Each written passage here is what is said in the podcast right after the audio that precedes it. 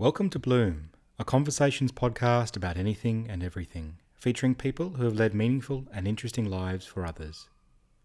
I'm lucky to be joined today by Gareth Evans, an extraordinary Australian politician, international policymaker, academic and barrister.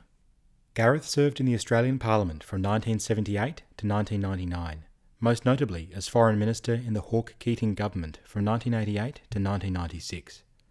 Between 2000 and 2009, Gareth led the Brussels-based International Crisis Group, making significant contributions to international policymaking, particularly as an architect and advocate for the responsibility to protect. More recently, Gareth served as Chancellor of the Australian National University from 2010 until his retirement in early 2020. In this conversation, Gareth and I speak about his early life and influences, his experiences as Cabinet Minister in the Hawke-Keating Government, mass atrocity crimes and the responsibility to protect, his work at the International Crisis Group, and his time as Chancellor of the Australian National University. We also reflect on the meaning of Australia and a life well lived. Thank you so much for your time today, Gareth. It's an honour to be speaking with you. My pleasure, Nick. Happy to join you. To kick things off, I was wondering if you could speak a bit about how you found the lockdown experience in Melbourne and whether you've picked up any new skills or hobbies in isolation. Well, I'm deeply conscious that the lockdown experience has been pretty traumatic for one hell of a lot of other members of the community, financially, physically, psychologically. By comparison, I've had a pretty easy time, I have to say, and I think one of the great advantages of the lockdown is it's given me a kind of psychological permission to move into the kind of retirement mode that I really did need to gracefully slide into.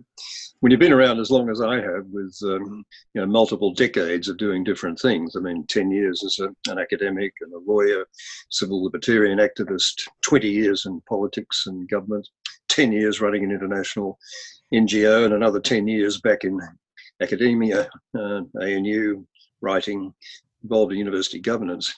I think it really is time for a rest, time to move over, let the next generation get on with things. But it's obviously difficult to make that transition, but being locked up in virus exile made it rather easier. In terms of new skills that I might have learnt, I think the most obvious one is the capacity at last, after more than half a century of hoarding paper, to actually cull, because I'm very much in the business trying to sort and cull and archive all my papers and photos and God knows what else that's accumulated. On the principle that if and when I cark it, which hopefully won't be too imminent, I don't want the tip truck just to come in and my family to be faced with a council of despair as to what to do with this mass of material. So I can't pretend anything in the way of crocheting or needlework or pie making, but culling I'm pretty good at. That's wonderful to hear. There might be a Gareth Evans archive in the works as well. But I was wondering if you could speak a bit about your early life and influences and what drew you to politics. Well, I came from very much a working class background. My dad was a tram driver, strong trade unionist, but not directly engaged in politics. But my instincts, I guess, with that background were from the beginning and have remained on the left. I think it was Gough Whitlam that really... I was very active in student politics, but not in party politics. It was Gough Whitlam that really energised my generation to think of the possibility of parliamentary politics really for the first time as a way of making the country and the world a better place, and it really captured my imagination. A lot of other formative experiences, particularly travelling experiences, influenced the kind of direction my political activity has taken.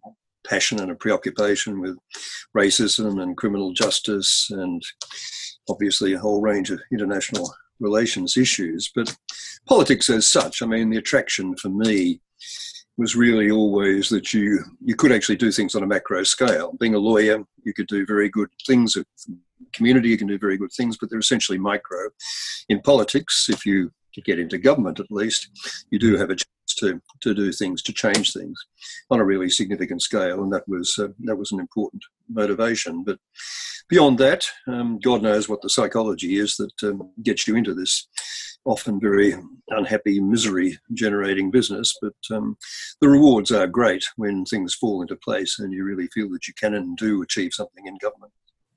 Fantastic. So on that note, in 2014, you wrote Inside the Hawke-Keating Government, a Cabinet Diary, based on your experience in a range of senior roles in the Hawke-Keating Government, from Attorney General, Minister for Resources and Energy, and most notably as Foreign Minister from 1988 to 1996.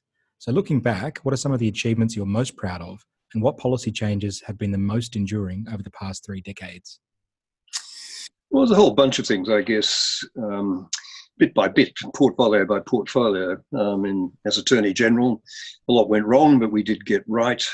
Freedom of information legislation, family law legislation, and we won the dams case, of course, to stop that massive, ugly hydro development in Tasmania. As Resource and Energy Minister, I think we managed to save. I was in the middle of saving the Northwest Shelf project, which was a danger of complete collapse. I was involved a little later on in working with Prime Minister Hawke in saving the Antarctic from mining and oil exploration of any kind, that created a wilderness park there.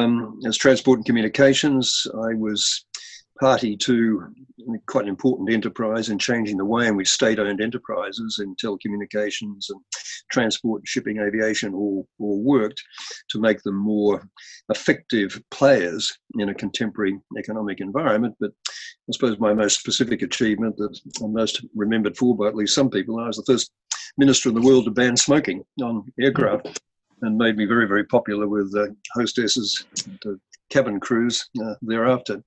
As Foreign Minister, I guess my primary focus in my last years in politics, there's a lot of things that I think of with some pride. I mean, the Cambodia peace process, which we initiated and brought to successful fruition, at least so far as peace was concerned. We didn't do so well in human rights, I'm afraid, and democracy.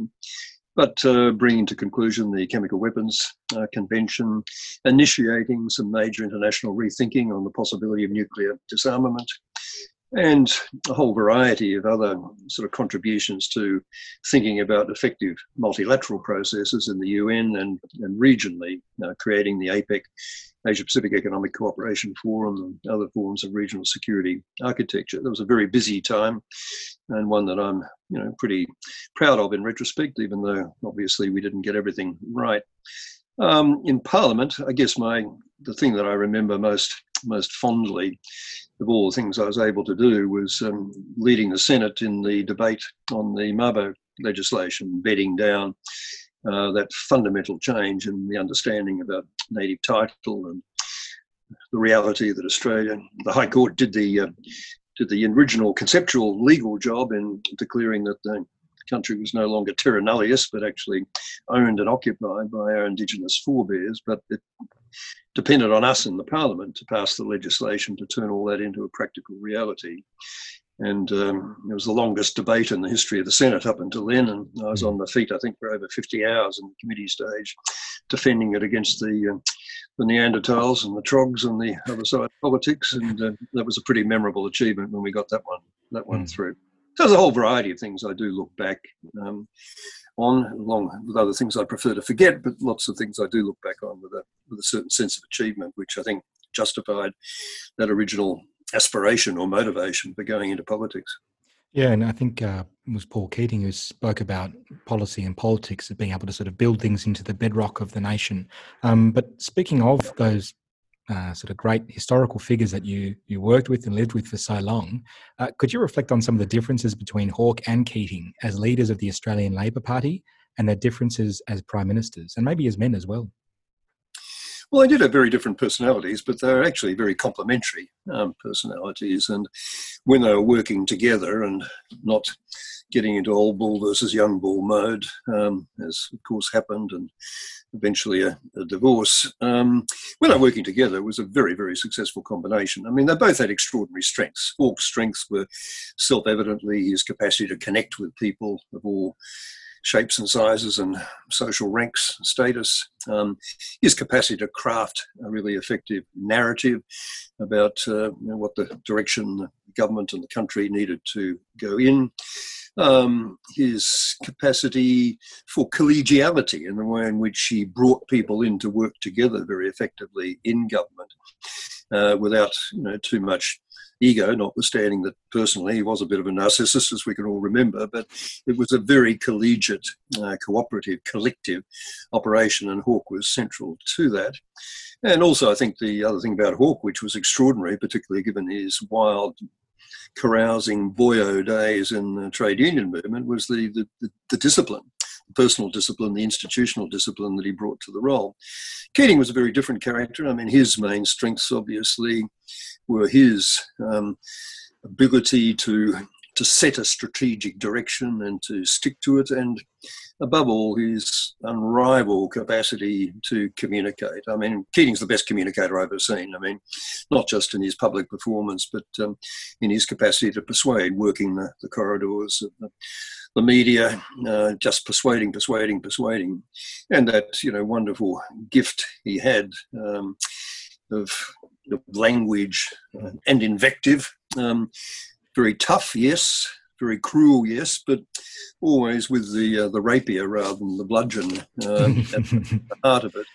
And, you know, very impressive performer. I mean, some of his language we all remember, you know, peacock and souffle can't rise twice. And doing it slowly. And things like that. Do you slowly. I mean, my favourite Keating remark was one that I don't think ever got into the public prints, mercifully, and that's when he described, I think it was John Howard, as having all the charm of a used suppository. But there we go. I mean, Keating actually is a very attractive character personally. One of the odd things about public figures is that sometimes people who seem most distant and arrogant to the public at large are, you know, the warmest and most genuine and unaffected in personal relationships, and the converse. And whereas Hawke was, you know, super bloke, super mate to the public. I mean, and even though I was quite close to Hawke for a very long time, I always found Keating a sort of warmer personality as an individual than Hawke was. And that's something that was just not understood, I think, by the wider public. But look, both of them were towering figures in Australian politics. And I think we all look back, not just people like me who were part of it, not just rusted on Labor supporters, but I think commentators generally, analysts generally, look back on the Hawke-Keating governments as a golden age in Australian politics. And I think that's not a bad description. And it owes everything to the quality of leadership of those two. Mm, absolutely. So it's commonplace, especially in 2020, for people to be speaking about a prevailing feeling of disorder and fragmentation in the world, and with the rise of populism, the return of the nation state and great powers, the tensions and uncertainties in long-standing Western alliances, and the breakdown in multilateral cooperation on a range of global issues. So as someone who was instrumental, as you mentioned, in the development of regional multilateral bodies like ASEAN and APEC, and having been deeply involved with the United Nations and similar organisations, do you have a sense that much of that liberal and democratic promise of the early 1990s and that sort of that halcyon way in which you look back on those days is unravelling before our very eyes?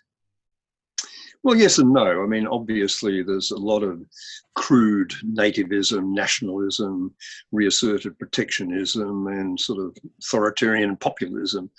That's not a contradiction in terms going on at the moment. And obviously, the predominance of the role of Trump and the menagerie of uglies around the world with which he's associated, the Bolsonaros and Erdogans and Orbáns and Dutertes and so on, all are a very bad signals of the way in which the world might go. But my own instinct is a little bit more optimistic, as so often, about these things. I mean, I think it's quite possible, if not probable, it's certainly possible that the COVID pandemic crisis will be a wake-up call as to the absolute necessity for cooperation globally, among all the major powers and countries generally, if these big problems are going to be solved. Not just the big existential problems that threaten life on this planet as we know it, the pandemics, possibility of nuclear war, and of course climate change, but a whole bunch of other transnational problems which Kofi Annan used to call problems without passports. Yeah. Because they were not capable of resolution by any country acting alone, however big and powerful. Piracy, terrorism, trafficking, other forms of arms control other than just nuclear. All of these things do require, obviously, cooperation if they're going to be solved. And the populists haven't been doing all that well in terms of their effectiveness, the effectiveness of their response to the virus. It's been It's been, you know, chaotic and undisciplined and self-indulgent, and they may well pay the price for that. So maybe that's too optimistic a reading to think that you know, multilateralism is in for a new dawn. Everything will depend, I think, an awful lot will depend certainly on the outcome of the November presidential election. If Trump, by some miracle now, given how far behind he is in the polls, if he does get re-elected, I think that's a horrible sign for the future of global cooperation and global decency. If he is defeated, then I think we're in with a chance of re-establishing that spirit of multilateral cooperation, which is so critical if we are to ever make the world a safer and saner and more civilized and decent place. Yeah. And speaking about that safer and saner world, you've been concerned with international humanitarian law and the responsibility to protect throughout your professional life. So I wonder, as foreign minister, what it was like at a human level to be, you know, in a position of power and having to make major foreign policy decisions about Australia's response to mass atrocity events as they unfolded in major hotspots during your time in Somalia, Rwanda, and in nearby in East Timor as well. We talk about being in a position of power, and actually the strongest sentiment I had was one of awful impotence in the face of those atrocity crimes that you refer to, particularly when perpetrated in places like Rwanda and so on. We just had no capacity to act in any way individually. All we could aim at doing was to prod and poke the other key players and to, you know, sort of prod their consciences to act more effectively. Now, when something did erupt of that kind in our own immediate neighbourhood, with Cambodia, of course, we led the charge. Subsequently, not at the time, I wasn't around in '75 when all the ugliness first broke out, but by the time I was in office, there was a sense that we could and should do something to redress that situation. When it happens on your own immediate watch, as it did with Dili in '91, I mean, it really, really is traumatic. And because, you know, it's not just a matter of a small country that Australia could sort of boss around. This was Indonesia was responsible, country of 200 plus million people, and you know, not a country that we could afford to go to war with over something like that, and a country that was very, very defensive about its behaviour. Not so much Foreign Minister Alialitas, with whom I had a very close personal relationship and had worked so closely and effectively with on Cambodia. I broke the news to him, actually. We were in Tokyo together, of the Dili massacre. I was the first to hear about it. His face went absolutely white as a sheet, not because of the implications for his diplomatic role, but just personally, he was horrified by what happened. And I knew it was a military then that was out of control. It was out of his control in foreign affairs. And it was just a very, very difficult situation. We could use all the diplomacy in the world to try and... But I didn't have to use any diplomacy. I mean, he knew that a terrible wrong had been perpetrated.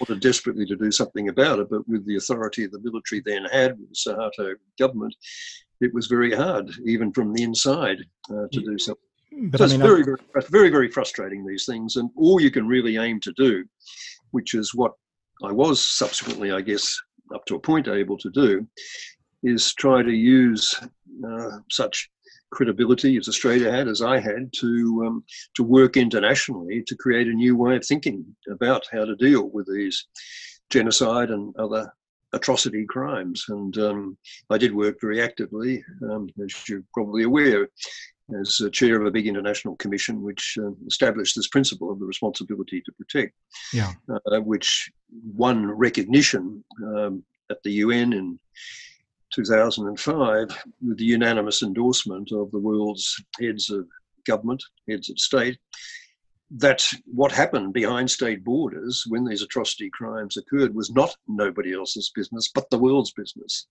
And there was a responsibility to protect populations so treated. Responsibility to act preventively and a responsibility to act after the event. So what we had to do was get a normative change, a cultural change and a political change so that the countries with the real authority to do something about this, not just the smaller powers, the middle powers, would be energised. So It was not easy responding to those sort of situations, but you know, these things are never easy. Mm. And so, as you've mentioned, there seems to be a bit of a moral bridge between your time as foreign minister and witnessing things like the Rwandan genocide, the Dili massacre in 91, and then also moving into your role, as you just mentioned, as CEO and president of the International Crisis Group in Brussels from 2000 to 2009. That's a global NGO blending field-based research, policy analysis and high-level advocacy to prevent war, mass atrocity events, genocides, and ultimately to promote peace. So could you sort of reflect on the differences in working for a global NGO rather than a government, a national government, in preventing and resolving those deadly conflicts? Well, the big difference is that when you're in a senior position in government, you're inside the room when decisions are being taken. I mean, not every decision, because Australia is not a player in the same class, the same clout as the current 5 members of the UN Security Council and so on. But nonetheless, in many, many, many contexts, you are actively engaged in the decision-making process. Whereas an NGO, all you can possibly hope to do is to influence that process. All you can ever be really is like the urchin outside the tart shop, you know, is pressed against the window, you know, wanting to get in and hopefully influencing the player. International Crisis Group was an unusual organisation in that we were inside the room rather more often than almost any other security-focused NGO in the world. Because I was a former foreign minister and very well known to an awful lot of the current players, I was able to get in to discuss with presidents, prime ministers, foreign ministers, defence ministers, very senior officials, a whole bunch of things which were beyond the capacity, the advocacy capacity of other organisations. We had a very, very powerful, strong and highly recognised board of directors, a very strong team of linguists and other people on the ground, and we were coming up with very good ideas. But at the end of the day, it's not the same as being in government. And, you know, even though my experience at International Crisis Group was one of the most satisfying and challenging in my life, and we did quite a few good things, it's never as good as the buzz, and never as good as the actual capacity to achieve things when you are there and hammering things out across a table and making decisions that actually stick, not just making recommendations. Yeah. And so what would be some of the more memorable experiences from your time at the International Crisis Group, you know, including crises and issues you were involved with, but also, as you mentioned earlier, the 2005 UN General Assembly commitment to the responsibility to protect, which was a sort of a doctrine or a new norm, or I suppose an international consensus where there wasn't one before that? Well, two things. Let's begin with the International Crisis Group. The sort of things we were involved in, which I remember most, were the 2003 invasion of Iraq and the response to that. And it was a nightmarish business to persuade my board, which was quite heavily American and neocon influenced, to accept our analysis that the invasion was utterly without justification on any of the 3 grounds that had been articulated: the weapons of mass destruction one, the terrorism one, and even the human rights one, because even though Saddam Hussein was a serial human rights violator, so too were 60 or 70 other countries around the world at that time, and the leadership. And if that was to be a ticket for invading a country, then God help any kind of rules-based international order. And the role that we played in articulating that case, I think, was pretty important. It certainly cost me a personal friendship with Tony Blair, among many other things, but I remember that vividly. Secondly, we did play a very important role in articulating the case for the terms of what would have been a very good settlement to the Israel-Palestine ongoing horror story at a time no longer, I'm afraid, with us, when two-state solution looked really, really possible.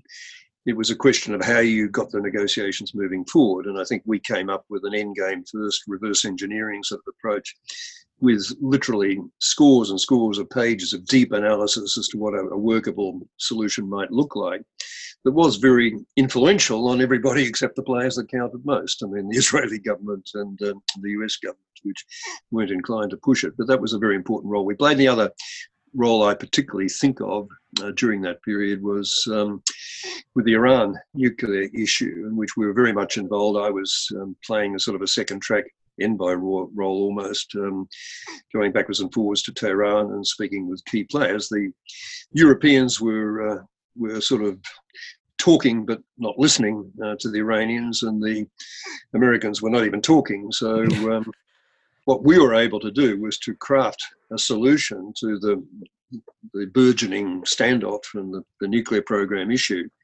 which actually was adopted in almost word-for-word terms in the Joint Comprehensive Program of Action 10 years later, which, if our particular proposal had been accepted at the time, it would have saved an awful lot of tears, I think, and certainly got where we did get to before Trump a lot quicker. So that was the International Crisis Group, and it was and remains, I think, a very important NGO, with that combination of very sharp field-based advocacy, very thoughtful policy recommendations, and high-level advocacy, not grassroots campaigning, but high-level direct advocacy. So it was wearing that particular hat, I guess, that I got involved in the other exercise of the Responsibility to Protect, which you asked about. Yep. So very, very quickly, the story with the Responsibility to Protect is that for centuries, and certainly for decades, there'd been no consensus about any kind of wider international responsibility to respond to genocide and other mass atrocity crimes occurring behind state borders. Even after the Second World War Holocaust, you did not have any kind of consensus as to what a reaction should look like. Even after the Genocide Convention, no consensus in practice. And that was certainly the case through the 90s and the Balkans War, Srebrenica, Rwanda, horrors there. So what we were able to do, and the commission that the Canadians asked me to co-chair, was come up with this concept of the Responsibility to Protect, which was completely alternative way of looking at the problem other than in the context of so-called humanitarian intervention, which up until then had been the solution, the military solution. You send in the Marines, and then the West, the global North, was sort of disposed to adopt that in principle, but not very often to apply it in practice. The global South thought it was a terrible idea because it was completely at odds with the notion of their sovereignty, independence, and so on. So what we did was come up with this principle of the Responsibility to Protect, which was articulated in a way that won unanimous endorsement in 2005, UN General Assembly meeting as the World Summit on the anniversary of the UN. And looking back, how much has been achieved by that recognition that there was a responsibility to protect, both preventively and reactively, including in an extreme situation with by military means. I think there are four benchmarks, if I can rattle them off quickly. I mean, yeah, that doesn't have to be quick at all. Yeah. Well, okay. Well, benchmark number one is have you made a normative difference? Have you changed the way in which people think about this particular issue? I think the answer to that is yes. And the evidence for it in successive annual General Assembly debates on this issue, when it's become clear that there is a genuine international consensus with only a very tiny number of holdouts to the principles that there is a responsibility to protect and react in these situations. I think the second benchmark is, has the principle acted as a catalyst for any kind of institutional change? I think the answer there is yes. It's been very influential in the development of the International Criminal Court, for all the problems that court continues to have. It's been very influential in getting like-minded states, many of them, to cooperate in developing civil action programs, preventive and reactive. And it's been very influential in getting militaries to change their doctrine, their rules of engagement, their training, their way of thinking about mass atrocity response operations, which are not full-scale war fighting, but involve something necessarily, in hard cases, more than just traditional peacekeeping. Third benchmark is preventive. Have we been successful in preventing things exploding which might otherwise been avoidable? Yes, I think by and large we have. And of course, when you succeed at prevention, nothing happens, therefore nobody notices. And prevention, everybody talks about, is very hard to prove. But one of the best examples I can think of is Burundi, right next door to Rwanda, very, very similar demographic makeup, similarly on the edge of a genocidal volcano constantly. But so far, for the last 15 years anyway, that's been avoided because Responsibility to Protect has been invoked, and the Security Council has met practically every time the situation has looked like going over the edge, and there's been a flurry of diplomatic and other activity to stop it. So in a quiet kind of way, it has worked well. But of course, the fourth benchmark, and the one that really matters where the rubber hits the road, is reactive. How effective has it been as a reactive mechanism when prevention has failed and atrocity crimes are occurring? And here, of course, although there have been some early successes, the recent record has been one of manifest failure, above all in Syria, but also Sri Lanka, Yemen, most recently the Rohingya people in Myanmar. And there has been a loss of any kind of consensus on these really hard cases where maybe military action is required on the Security Council. And it's going to be very hard to recreate that consensus. I don't think it's impossible. I think it's linked with the earlier discussion we had about multilateralism and whether we're going to see an acceleration of that mood of defensive or aggressive nationalism and a rejection of global rules and norms and processes, or whether rather we're going to see a reversion back. And I haven't given up on R2P, as it's abbreviated, once again becoming a very effective reactive vehicle as well as effective in the other ways I mentioned. Even China, which hasn't been too flash in recent times in terms of its respect for civil liberties, certainly not domestically, and has been perpetrating some horror stories of its own with the Uyghur people in Xinjiang in particular. Even China has paid more than lip service to the Responsibility to Protect, and it's not to be assumed that were there to be another really, really awful case like Rwanda or something, explode in front of our eyes, without other great power interests being in play, it's not impossible that China would be a serious supporter of that. So again, I remain optimistic about the longer term, but right now it's tough going. Sure, but speaking about those reactive benchmarks you mentioned, could you sort of reflect on whether R2P, as it sort of came to a consensus towards the end of the 2010 decade, also through your book, you published The Responsibility to Protect, Ending Mass Atrocity Crimes Once and For All in 2008. But is R2P, future fit, I suppose, for the rapidly changing geopolitical landscape? Because you mentioned Russia and China in particular, but, their vetoing of the Security Council's resolution to intervene in Syria in 2011. And that's where, that nation fell through the cracks, certainly.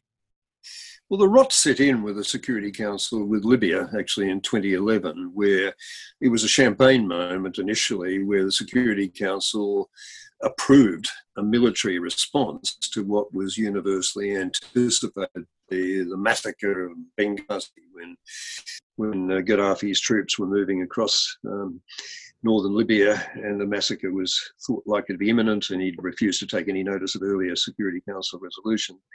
That took place, the international response, the massacre was averted.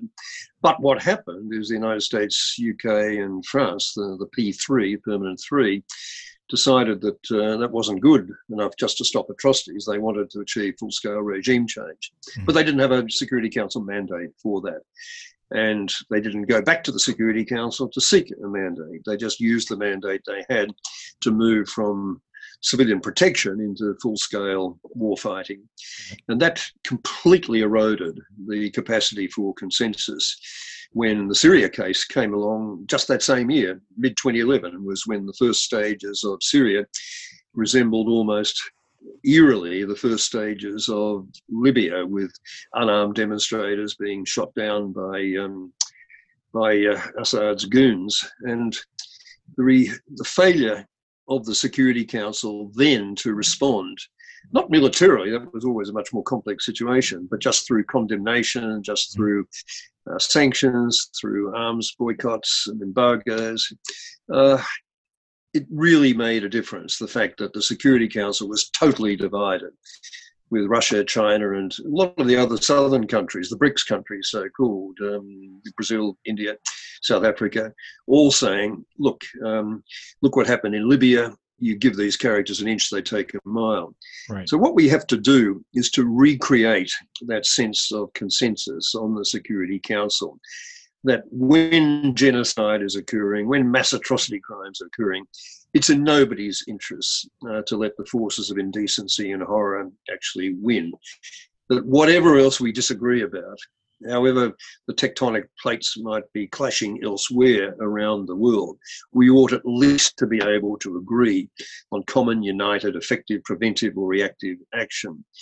One way in which we can square the circle on this is by adopting a proposal which was put out by Brazil at the time in 2011, which they called Responsibility While Protecting. Rather interesting notion. But in short, RWP, if you like to add to the acronymphomania around the place, but RWP was Responsibility While Protecting. It was the idea that if you are going to give a military mandate, as was given initially in Libya, then it ought to be done on the basis of very clear, agreed attention to a very clear set of agreed criteria as to what should justify military action, and there should be some ongoing scrutiny, monitoring, review of the exercise of that mandate by the Security Council itself.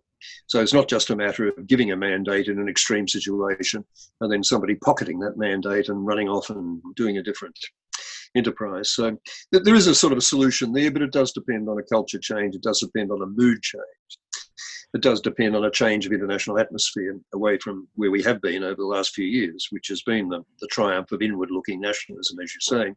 Sure. But I do nurse the hope that, particularly if there's a change of US government, and I mean, can't have much optimism about either Russia or China at the moment, but I haven't, and Russia, one's entitled, I think, now with Mr. Putin getting himself potentially there for life, God help us, but with the Chinese, I still think we may be overlooking the possibility of getting a significant degree of Chinese cooperation on what I call these global public goods issues. Yes, but one does wonder, though, about, you know, whether they would indeed be cooperative, you know, given a lot of the global commentary about what's happening in Xinjiang is referred to as, you know, cultural genocide or literal genocide in the sense of forced sterilisation. So is the R2P, you know, norm or consensus as it was at the end of, you know, Libya and Syria around then? Obviously it's got a lot tougher as a result of what's been going on in Xinjiang, which is, by all accounts, indefensible and becoming more so. And look, we always had to recognise right from the outset that Responsibility to Protect was never going to be fantastically effective for violations of these rules by the really big guys themselves internally, because what are the sanctions you've got at the end of the day, apart from naming and shaming and diplomacy? You certainly don't have a military sanction against a country like China or the United States or Russia or, you know, just name them, the really big guy, because if you did try to exercise a military sanction, I mean, you'd just be plunging the whole scenario into a full-scale war, which would create even far greater immiserization than the problem that you're trying to solve. So there's an inbuilt sort of dilemma there and an inbuilt limitation. But when it comes to, you know, countries where, as I said in passing a moment ago, where great power interests are not immediately involved, where you're looking at you know, situations in a Rwanda or in an East Timor or wherever, maybe that's not perfect, but it may be that at least there can be a degree of consensus that this sort of stuff is intolerable and there needs to be effective redress mechanisms. I know that sounds a little bit naive, but I think you've got to be a little bit naive and a little bit optimistic about the possibility of getting change in these things, otherwise nothing ever happens. Yeah, wonderful. So to change tack a little bit, or a lot rather, you recently retired from your role as Chancellor of the Australian National University after a decade of service in that role, which is now occupied by another former Foreign Minister in Julie Bishop. But the Australian National University, ANU, has won extensive praise for its research and teaching, its championing of equity and accessibility through a range of scholarship programs, its leadership and governance, notably Brian Schmidt as well, and also for its handling of the COVID-19 crisis. So could you reflect on your time as Chancellor, the role of the ANU in Australian society, and some of the achievements or memories you're most proud of over the last decade? Well, it's a great privilege to have had the role of being Chancellor of the ANU. It's a great international university, and of course its real value add in the Australian scene is it's the only national university that we have, certainly the only national public university. And it's a university that right from the outset was created with a national mission in mind, not just a research mission and not just later on the education mission, but a national development mission, a contribution to the policy debate, dialogue, and implementation mission. And I think far more than any other Australian university, there is right across the spectrum in ANU a sense of that responsibility to contribute, not just to pure blue sky research and not just to effective education of undergraduates and graduate students, but to contribute to that sort of translational research, to contribute to the public policy debate, to produce stuff, whether it's in the national security sphere, whether it's in education policy, whether it's in epidemiology, whether it's climate change and other science, biological areas. ANU really has been at the forefront of effective communicated and effectively communicated research and advocacy, and living across the lake as we do from the organs of government, it gives us far greater opportunity for interaction with government than most other, obviously, Australian universities have. And I think we do make the most of it. And I guess my happiest role at ANU was really sort of focusing on and seeking to reinvigorate that self-conscious public policy role by renaming the Crawford Schools, the Crawford School of Public Policy, by establishing this big CEPTIS annual conference, Crawford Leadership Forum, which brings together, by invitation, key players in not only the public sector and the universities and think tank sector, but the business sector as well, to try and debate and reach consensus on the big policy issues of the day. And I think Julie Bishop's going to very much maintain that tradition. She's very passionate about those issues. And she just sort of gets it about where ANU is at. We've been blessed with some very effective vice-chancellors. Now Brian Schmidt, Nobel Prize-winning astrophysicist, but someone who's passionately committed not only to super high-quality education and research, but also that contribution of public policy. The other thing I think that's wonderful about ANU is the campus experience that it does offer.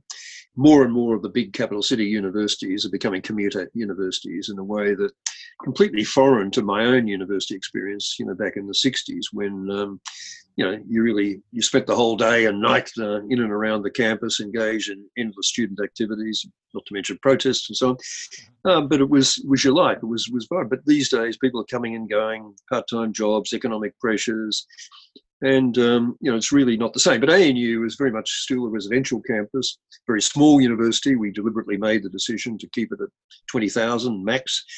Rather than the 40, 50, 60,000 plus of the other mainstream Australian universities, and to really maintain that atmosphere of community and giving youngsters a really wonderful all-round experience. The final thing to say about ANU, I think, is we've really taken fantastically serious the national responsibility towards Indigenous Australians through scholarship programs, pathway programs, and all sorts of things which are designed to play to our role as a national university with outreach all the way around the country and our recruitment plans and processes. And I think we've been having quite a lot of success with that. I was personally very actively involved in the physical planning of the campus, the master plan and building programs and God knows what else to put all these big aspirations into physical form. And, I think now, ANU's had a hell of a year with not only the bushfires, but flooding and hailstorms and now the virus. All we're missing is the locusts this year. The universities are suffering similarly, and I think ANU will bounce back. It's a great Australian university, and it's been a very great privilege to be associated with it. Yeah, and so one of the more controversial stories, though, during your tenure as Chancellor was the decision to withdraw from negotiations with the Ramsey Centre for Western Civilisation, and you were not obviously alone as a university in doing that, and its proposal for a degree in Western Civilisation. So I was hoping you could speak a bit about that decision, but also whether you see a future for a degree in Western Civilisation. Look, that decision was absolutely not driven at all by any argument that Western civilization was somehow at odds with the sort of things a contemporary Australian university ought to be teaching and researching. That the canon, the great books, the great traditions of art, music, literature, philosophy of the West were somehow no longer, relevant or core to us being the kind of country that we are. It was not, and that's been part of the argument against it, of course, that, life has moved on and in a post-imperialist sort of universe, this sort of discourse is not only outmoded, but is positively offensive. I think that's nonsense on stilts, as Jeremy Bentham might have said, and it was no part of our decision making. We're always desperately keen to get financial support for the humanities generally, and because particularly a government like the present one has obviously got a distaste for the humanities and all their works, generally, maybe a little bit of touching faith in Western Sydney, but that's another story.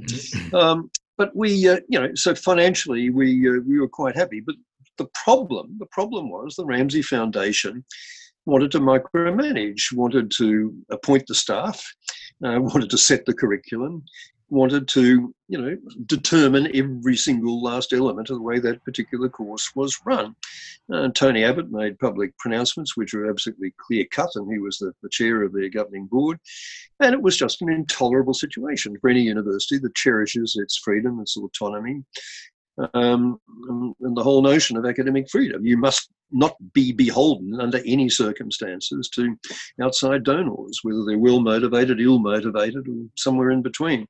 And that was what we tried to make very, very clear to the Ramsey people. They just didn't get it. I mean, they've made some concessions now. They've had to, in terms of getting a toehold with their program of support at other universities like UQ and Wollongong.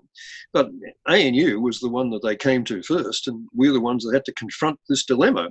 We would love to have had that money. $50–60 million was involved to run programs. And of course, we wanted to run the programs in a particular way.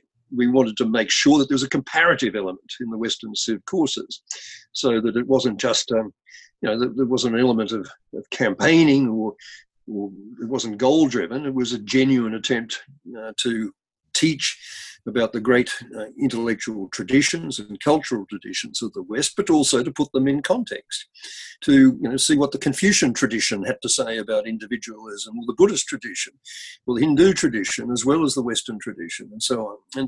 And this was all anathema to the Ramsey people. They just wanted a straight down the line Western Civ thing, and they wanted it done their way or the highway. And unfortunately, that was just not something we could accept.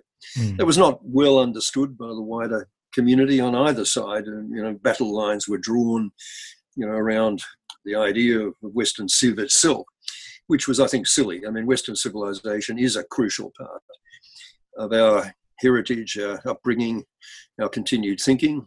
And it is important that we be knowledgeable about that tradition, even though, as I constantly say, Australia's future is clearly going to be determined far more by our geography than our history.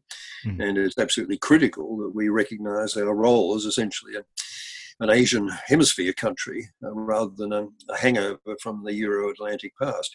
But that doesn't mean we shouldn't study this stuff, be aware of it, be thoughtful about it. And that was the terms of the debate that we had, and that's how it panned out as it did. Yeah, fantastic. So you've lived an extraordinary, varied and colourful life and career. And one could say many lives and many careers. But a thread that seems to unite most of your endeavours is Australia, be it your early legal concerns with Australian constitutional law and civil liberties law, your service in the Australian Parliament, and your leadership of the ANUs we've just spoken about. So could you reflect on, perhaps in more poetic terms, the idea of Australia and what it's meant to you over the years?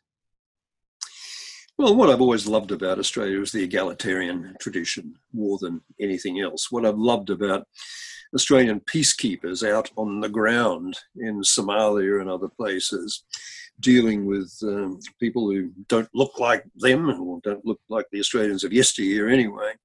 But Australians have had a superb reputation for neither sucking up nor kicking down. But treating people exactly as they find them. And there's something about the Australian character which I find deeply attractive, and it's very much embedded in our culture, the way we like to think about ourselves. Sometimes we don't always live up to those standards, and you know, capacity for tolerance is sometimes, you know, put under real pressure, as it is being at the moment in the COVID context, with some of the treatment unhappily being meted out to Chinese Australians, other Asian Australians, which is completely at odds with the kind of country that I thought I was now living in. Yes. But hopefully we recover our balance, because we are essentially a decent country. What Keating and Hawke and I found when we were plugging this idea of Australia as a good international citizen, flogging the idea of Australia as a country that had a role to play in the world, standing up, not just for Western values or Australian values, but for universal values. Plugging the idea that Australia as an active, energetic, creative middle power could actually change not just what happened within the country, but what happened in our wider region and beyond, and change it for the better. There was a spirit of ambition and confidence about the kind of country we were, which I very, very strongly, you know, related to and sought to articulate. You know, there's all sorts of other things we can say about the kind of country we are, but what I like about us are that we are instinctively egalitarian, and that we are instinctively confident and proud of the kind of things that we stand for, the universal values that we stand for, and have shown a real willingness very, very often in the past to translate that pride and that confidence into effective, not just local, but international behaviour. So it's the international side of it is the one, I guess, that I emphasise now more than my early starting point, which was constitutional law and domestic civil liberties and domestic economic issues, yeah, and so on. But, you know, countries that you're proud of are countries that do have a place in the world that is really respected. And I think what I love about Australia is that, you know, most of the time we earn that international respect. And that's something I find incredibly satisfying. Yeah. Is there a part of the country in terms of the physical place and earth and landscape that you love most? I mean, you spend a lot of time near the Brindabellas in Canberra, obviously, or is it like the bay here in Melbourne, or what's? Well, I'm a bit of a sucker for the Great Ocean Road, and yeah, we've got a beach house down there where I've spent most of the last few months, and a little place called Urquhart's Bluff on the way between Anglesey and Lorne, which is just a little piece of magic on this earth. The beach, the cliffs, the waves, the rocks, the reefs. So that's sort of what I do. Look, there's so much else. I mean, yeah, I have seen so much of the country, the Kimberleys, the Kakadoos and the Daintrees and the reefs and the, you know, the landscapes and the beaches. I mean, it's a wonderful country. But you asked me about my little bit of it that I'm most personally attached to. That's probably it. And that's where my ashes, hopefully not too soon, will probably end up being washed out to sea from that little bit of landscape. A sweet corner of the planet, as Bob Carr, I think, phrased it in his diaries. But about Sydney, not that place you just mentioned. But final two questions is coming back to the earlier sort of opening question about your early life. What do you think the young Gareth Evans travelling through Asia on his way to Oxford University on a Shell scholarship would have made of the life you went on to lead, had he been able to foresee it? And is there anything you would have done differently? I think you would have been pretty surprised that I'm still going. 55 years later, because I certainly had no expectations that I'd be maintaining anything like the level of activity engagement I was able to for so long. I think young Gareth Evans would be pretty happy that by and large we, around the edges at least, had been able to make a bit of a difference on a lot of things that matter, whether it's Indigenous race issues like Mabo land rights, whether it's international issues like arms control or responsibility to protect, or whether it's just some of the other, you know, great civil libertarian issues of the day and education policy issues. I think all of those things that I've been involved in, you know, were things that, looking forward, I would have been, you know, rapt to think that maybe I could have some potential influence on. But of course, you know, life is not all roses. There's an awful lot of bumps along the way. And as I say in the preface to my memoir, all of us are familiar with this phenomenon of HPT, FTU, the human propensity to fuck things up. and I am absolutely no exception. And, you know, I've certainly screwed a number of things up along the way, which I'm deeply conscious of. Quite a number of them are on the public record and very visible. But, you know, the notion that you can go through your life with some unadulterated, you know, rise and rise and rise with no bumps and no falls and no plunges along the way is completely foreign to just about everyone's experience, both personal and professional. And certainly foreign to mine, which has had many, many bumps. But at the end of the day, you look back and you say, well, you know, have at least around the edges have I been able to make a little bit of a difference. And, you know, hopefully I have, and hopefully my younger self wouldn't be completely disgusted with what my older self has managed to quickly do. Yeah. So finally, your career seems to have moved in decades, whether that's intentional or not. From your first two decades in the Australian Parliament, the decade at the ICG in Brussels, and the decade as Chancellor of the Australian National University. So what does the next decade look like to you, and what are you looking forward to doing on a day-to-day basis?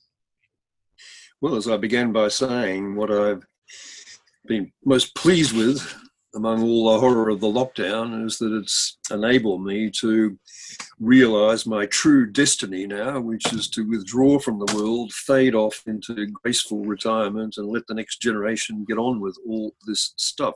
Mm-hmm. There's a word for this, which I mentioned in my memoir. I was introduced to it by former British Prime Minister Jim Callaghan when, back in the 90s, I was trying to get him to participate in the Keating Government initiated International Commission on the Elimination of Nuclear Weapons. And I said to Callaghan, I'd love you to join my commission. He said, I can't, my dear fellow, I'm a kloof. I said, what on earth is a kloof? Oh, everybody knows what a kloof, we're backwards and forwards. If you insist you don't know what a kloof is. A kloof, my dear fellow, is a clapped out old fart. So I've now moved into kloof territory. I'm very happy to frankly admit. It's proved quite useful in pushing back against people trying to persuade me to do all sorts of things. I mean, I do chair a New York-based NGO on Responsibility to Protect. I do chair a Korea-based NGO on nuclear non-proliferation disarmament. I do chair an ANU group centre for Asian Australian leadership, which I'm very proud to have helped initiate in the last few months. But look, at the end of the day, I'm finished. I've done my bit. It's up to the next generation. It's up to your generation to pick up these pieces and move on. You cannot go on going on. You know, there's just so many problems out there that are going to require the kind of energy which we kloofs, I'm afraid, can no longer bring to the table. Well, it's a really wonderful, invigorating note to end on, but I definitely don't think you sound clapped out. I think you fit more into your day than probably most people do when they're, you know, in their 20s and 30s. So, yeah, thank you so much for your time today. It's been a real honour and privilege to speak to you. My pleasure, Nick. Thanks for the opportunity. Thank you. All right. Take care. Bye.